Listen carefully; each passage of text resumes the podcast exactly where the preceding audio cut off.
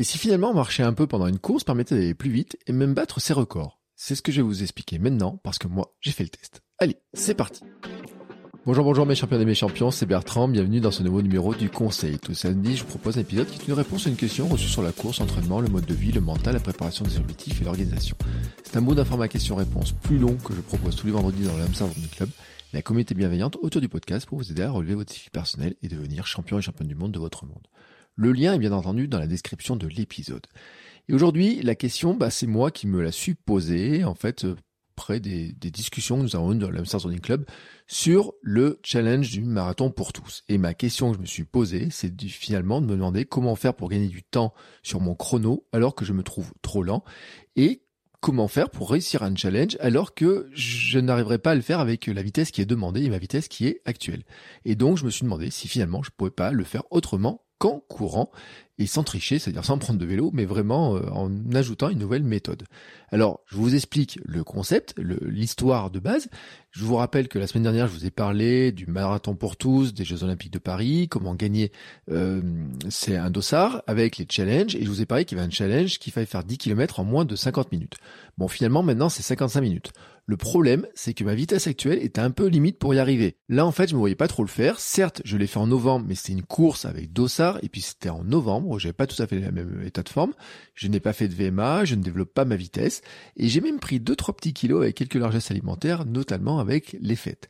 Donc, ce n'était pas gagné d'arriver à faire ce challenge, et pourtant, et pourtant, ce vendredi, j'ai réussi à faire mes 10 km en 50 minutes. Et cela avec une tactique un peu particulière, j'ai marché. Oui, oui, j'ai marché. Avant de vous expliquer tout ça, je vais faire une petite pause publicitaire, car oui, en plus du coaching et de la vente de programmes adaptés, c'est la pub qui me permet de financer ma vie de podcasteur sportif et de devenir moi aussi champion du monde de mon monde. Allez, c'est parti. I'm Sandra, and I'm just the professional your small business was looking for. But you didn't hire me because you didn't use LinkedIn jobs. LinkedIn has professionals you can't find anywhere else, including those who aren't actively looking for a new job, but might be open to the perfect role, like me. In a given month, over 70% of LinkedIn users don't visit other leading job sites. So if you're not looking on LinkedIn, you'll miss out on great candidates like Sandra. Start hiring professionals like a professional. Post your free job on linkedin.com/people today. Alors voici comment j'ai fait. En fait, j'ai appliqué une méthode qui n'est pas de moi mais de Jeff Galloway. J'ai déjà parlé de cet entraîneur américain, athlète olympique, qui prône une alternance de course et de marche. Moi, je l'ai appliqué dans plein de domaines, et notamment à mes débuts. C'est aussi la base de mon programme pour les débutants, mais à mes débuts, ben, en fait, de force, hein, je marchais, je courais.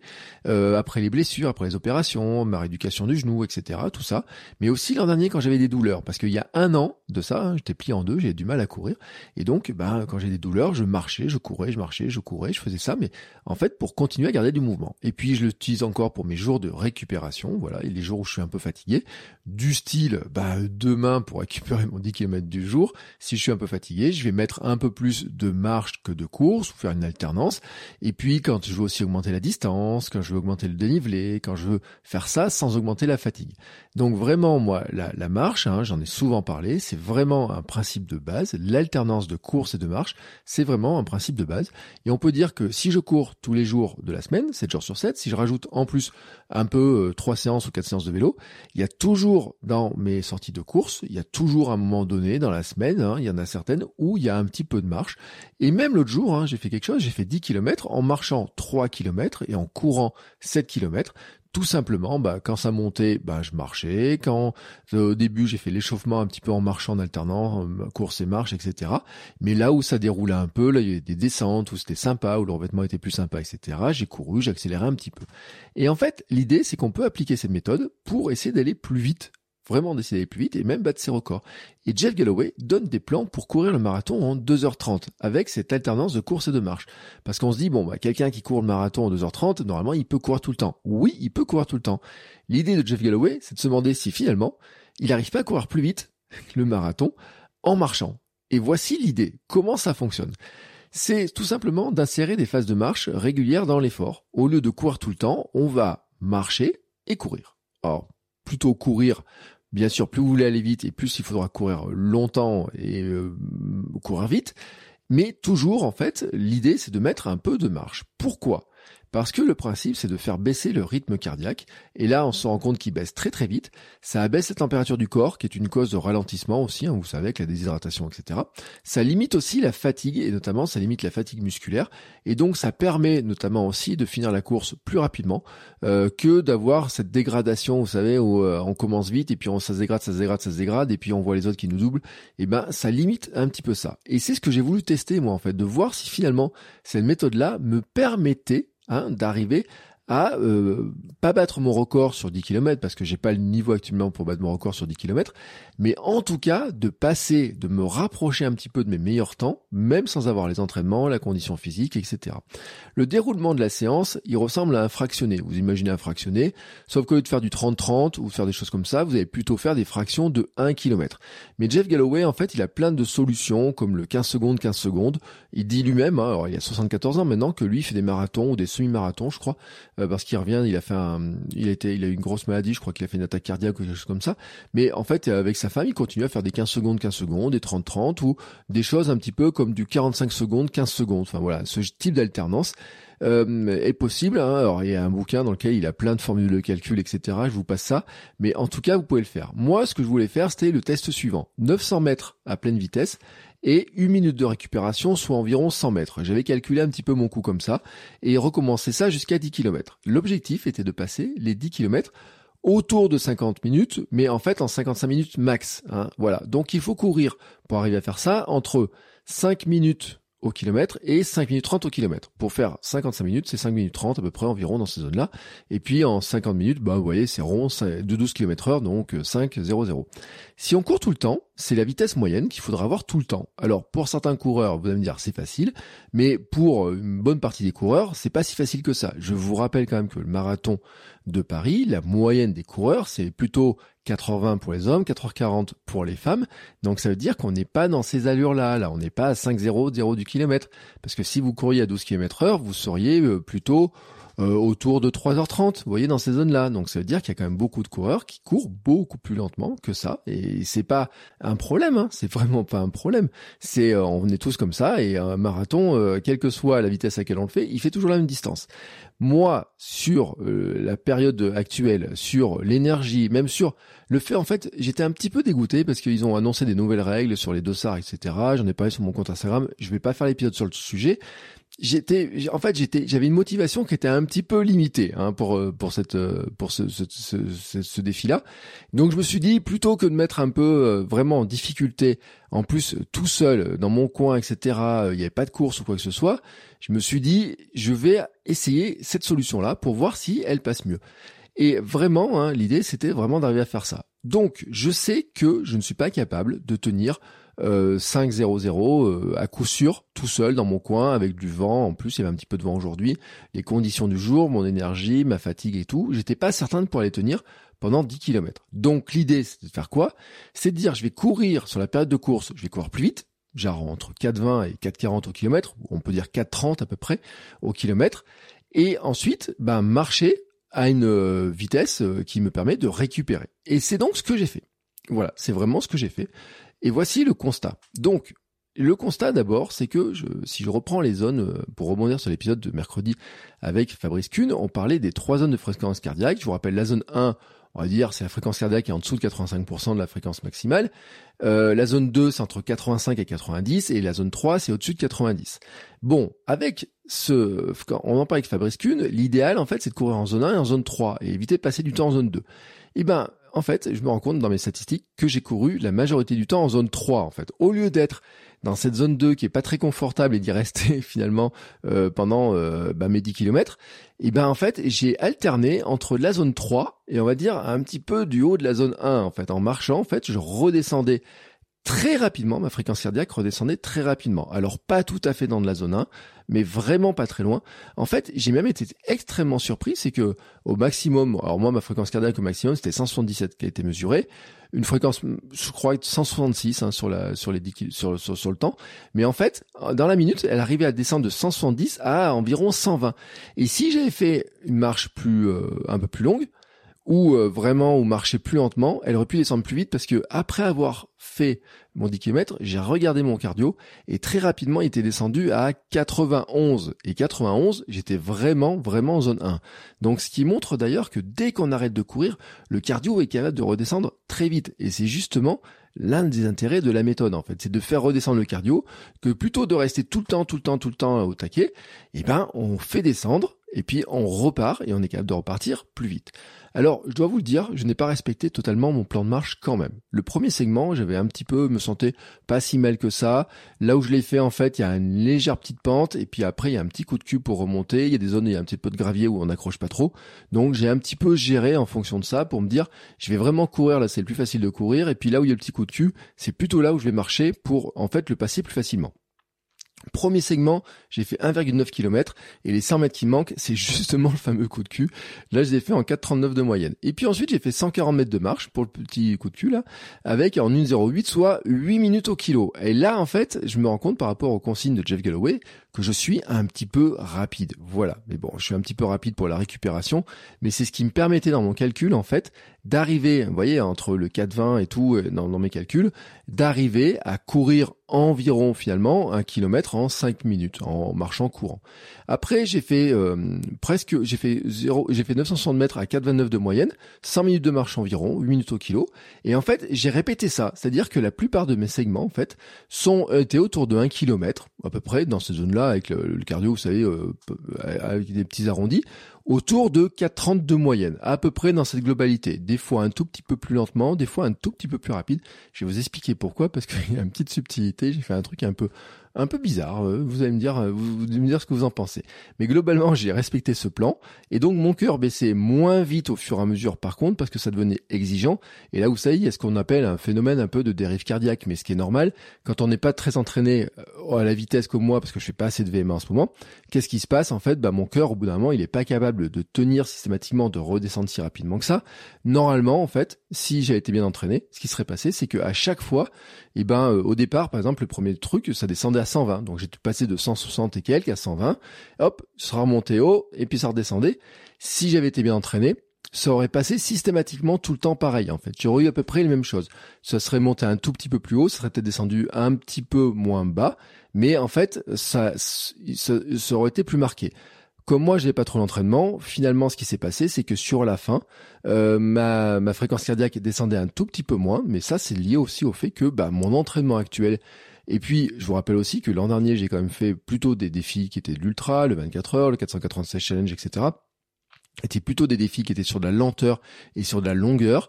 Euh, je cours environ 50 euh, km par semaine, je rajoute du vélo, j'essaie de rajouter de la musculation, du renforcement, etc. Et il y a la fatigue, il y a tout un tas de, de, de questions qui autour de ça. Donc il y a un, aspect en fait qui, qui joue aussi là-dedans, qui fait que je suis pas capable hein, pour l'instant de maîtriser cette dérive cardiaque. Mais globalement en fait, ça a tenu, vraiment ça a tenu. Euh, sur la fin, je marchais un tout petit peu plus lentement. Le dernier coup de cul, j'ai fini mon 10 km sur le dernier coup de cul. Et là, j'ai dit, il faut que je m'accroche, faut que je m'accroche, faut que je m'accroche. Bon, euh, en fait, euh, le temps que j'arrête la montre, je crois que ça finit en 50 minutes et 3 secondes pour 10 km et 20 mètres. Un truc dans ce cas. Donc on y est, hein, finalement, dans les pile poil dans le 10 km en, 50 minutes. J'y suis. Et ce que je pensais pas faire, hein, j'étais content que ça passe à 55 minutes le défi, mais en fait, j'y suis. Maintenant, en fait, ce que je me rends compte, c'est que je pense pouvoir faire mieux. Je pense pouvoir faire mieux pour différentes raisons. La première, c'est que j'étais seul dans mon coin, en fait. J'étais seul dans mon coin.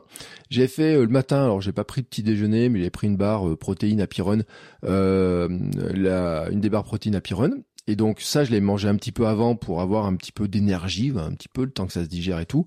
Donc j'avais mangé un petit peu avant. J'avais amené ma fille euh, chez euh, sa mamie et tout. Et donc après, je suis allé faire cette séance-là, qui est pas située dans les heures où moi j'ai le plus d'énergie. Hein. C'était autour de 11 heures le matin et tout. C'est pas le moment où je, je, je cours d'habitude le plus. J'aime bien courir trop, tôt le matin. Je cours dans l'après-midi en plein soleil aussi quand je, veux de la chaleur. Mais dans cette zone-là, c'est pas l'heure à laquelle je cours d'habitude, donc c'était pas le meilleur moment pour moi. Bon, en tout cas, il était quand même pas si mal que ça parce que finalement, c'est bien passé.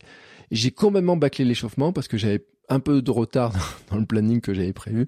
Donc j'ai totalement bâclé l'échauffement pour pas dire que j'en ai quasiment pas fait. Enfin, on va dire même je n'ai pas fait d'échauffement à part 3 à 4 squats et tout. J'ai même pas fait d'accélération pour faire monter le cœur ou quoi que ce soit. Je suis parti directement, j'ai juste commencé à courir les 200 ou 300 premiers mètres un peu plus lentement. Enfin voilà, pas grand chose. Mais en fait, euh, j'avais aussi un truc, une envie moyenne. Je vous l'ai dit, j'avais pas trop. J'étais, ils ont changé les règles un petit peu. Enfin, ils ont annoncé qu'il y avait pas beaucoup de dossards qui étaient euh, à gagner avec l'histoire du, euh, du, tirage au sort parmi tous ceux qui ont marqué les 100 000 points pour le marathon pour tous. Ça m'a fait un peu chafouin hein, toute la semaine. Et donc j'avais pas une envie euh, très importante.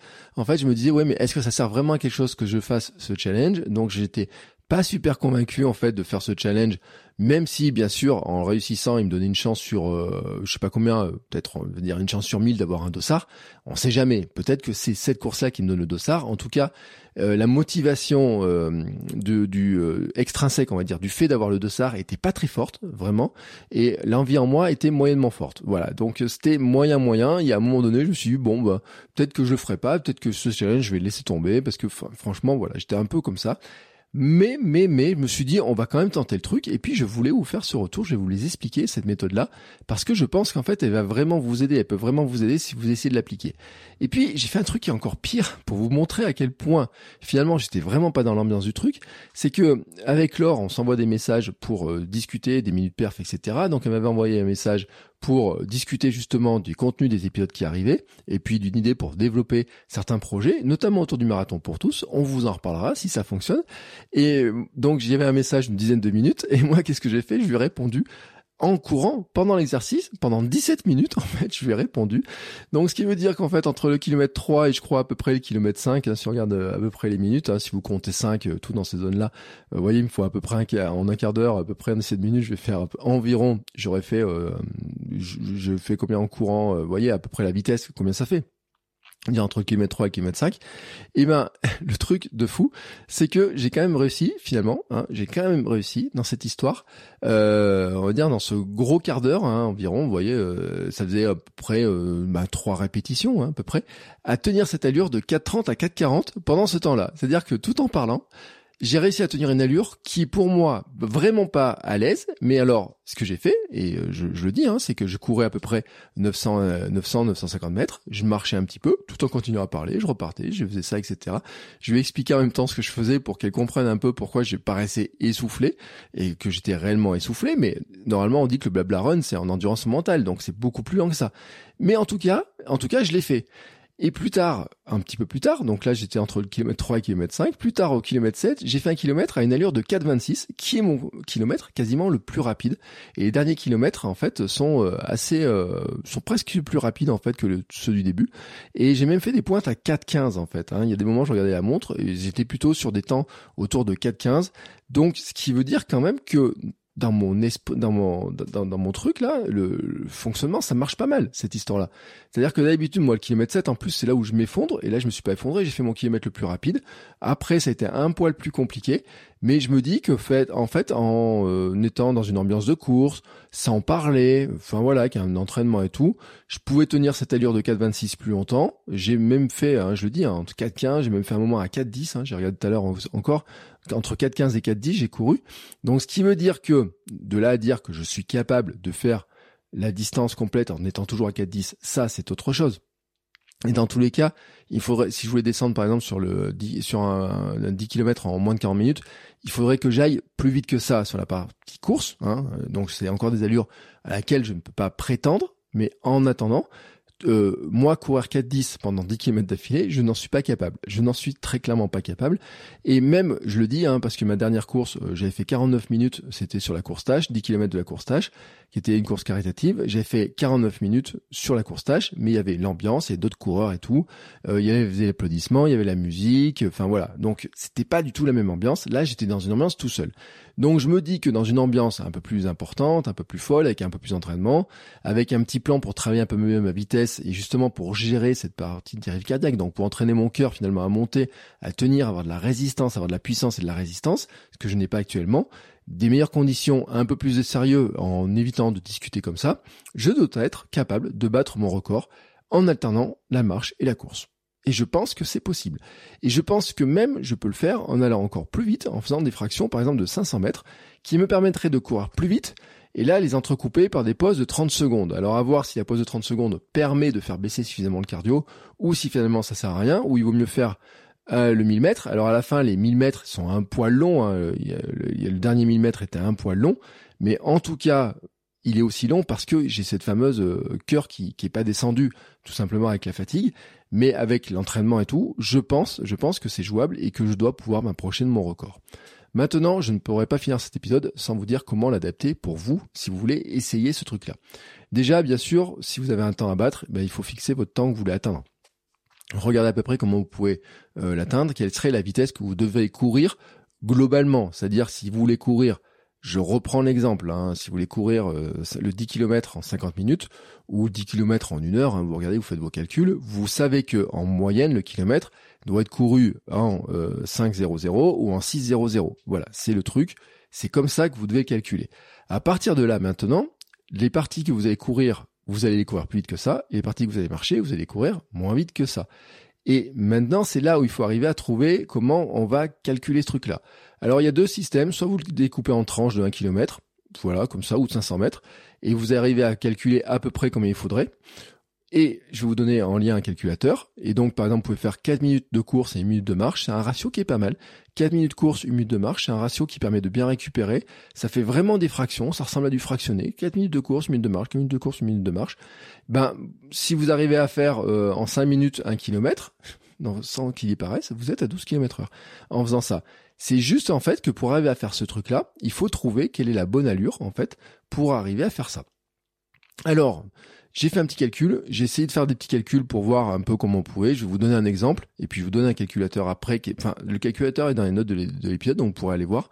Dans le calculateur, en fait, qu'est-ce qu'il faut indiquer? Il faut indiquer le nombre euh, de. Euh, en fait, il vous dit pour toutes les 4 minutes, je vais courir, je vais marcher une minute. À quelle vitesse moyenne vous allez courir, quelle vitesse moyenne vous allez marcher.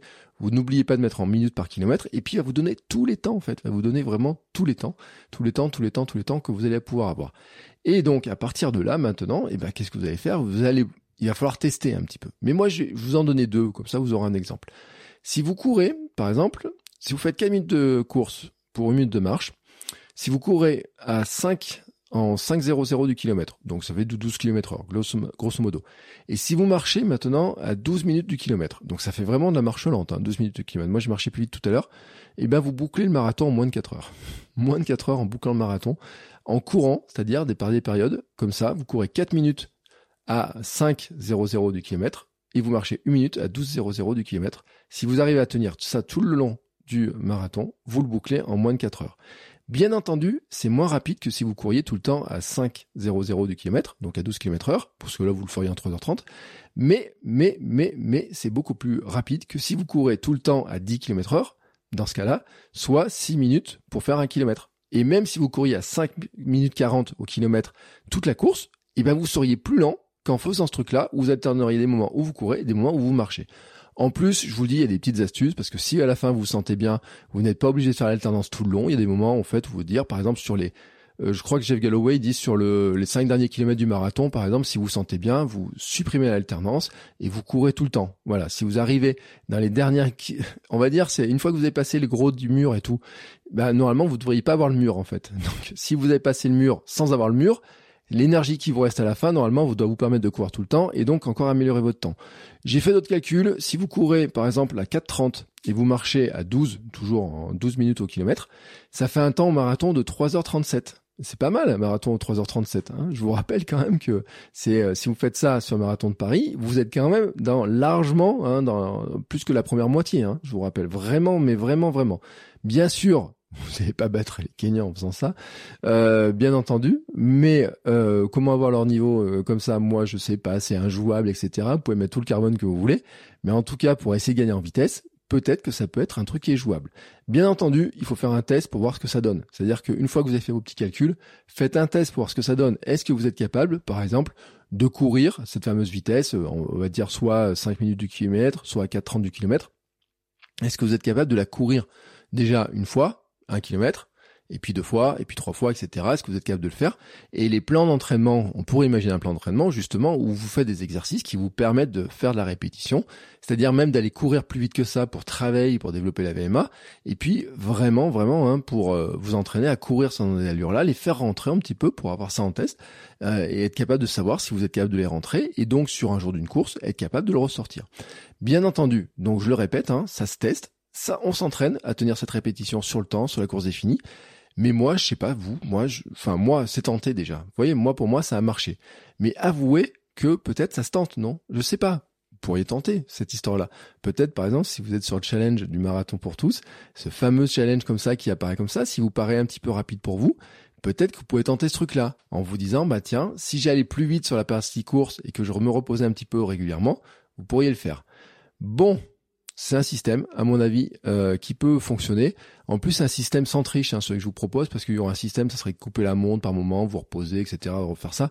Non, non, là, je parle vraiment dans un cadre où vous feriez vos 10 km sans arrêter la montre. Juste, moi, ce que je fais, c'est que j'appuie sur le bouton lap, en fait, pour voir à peu près sur les allures. C'est comme ça que j'ai fait. Donc, j'ai couru, au, bout de 900 mètres, tac, j'appuie sur le bouton lap. Au bout de 100 mètres, je repartais, etc. Donc, euh, j'ai même commencé à programmer ma montre avec des petits calculs, comme j'avais fait mes premiers calculs, euh, pour voir si ça marchait. Maintenant, je vous répète, j'ai mis un lien en anglais, mais qui est vraiment très compréhensible. Hein. c'est très facile. Vous rentrez le premier chiffre, c'est euh, combien de minutes vous courez. Deuxième chiffre, combien de minutes vous marchez. L'allure de course, l'allure de marche. Vous mettez bien en kilomètres et pas en miles.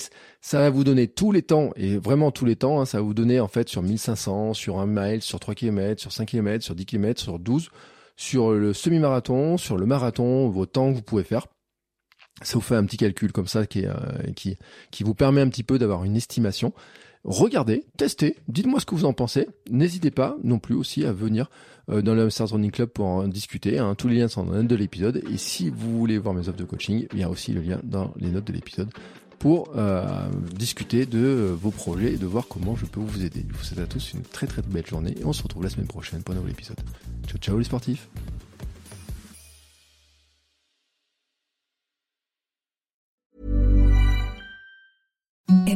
the softest sheets you've ever felt. Now imagine them getting even softer over time. That's what you'll feel with Bowl and Branch's organic cotton sheets. In a recent customer survey, 96% replied that Bowl and Branch sheets get softer with every wash. Start getting your best night's sleep in these sheets that get softer and softer for years to come. Try their sheets with a 30-night guarantee. Plus, get 15% off your first order at bowlandbranch.com. Code BUTTERY. Exclusions apply. See site for details.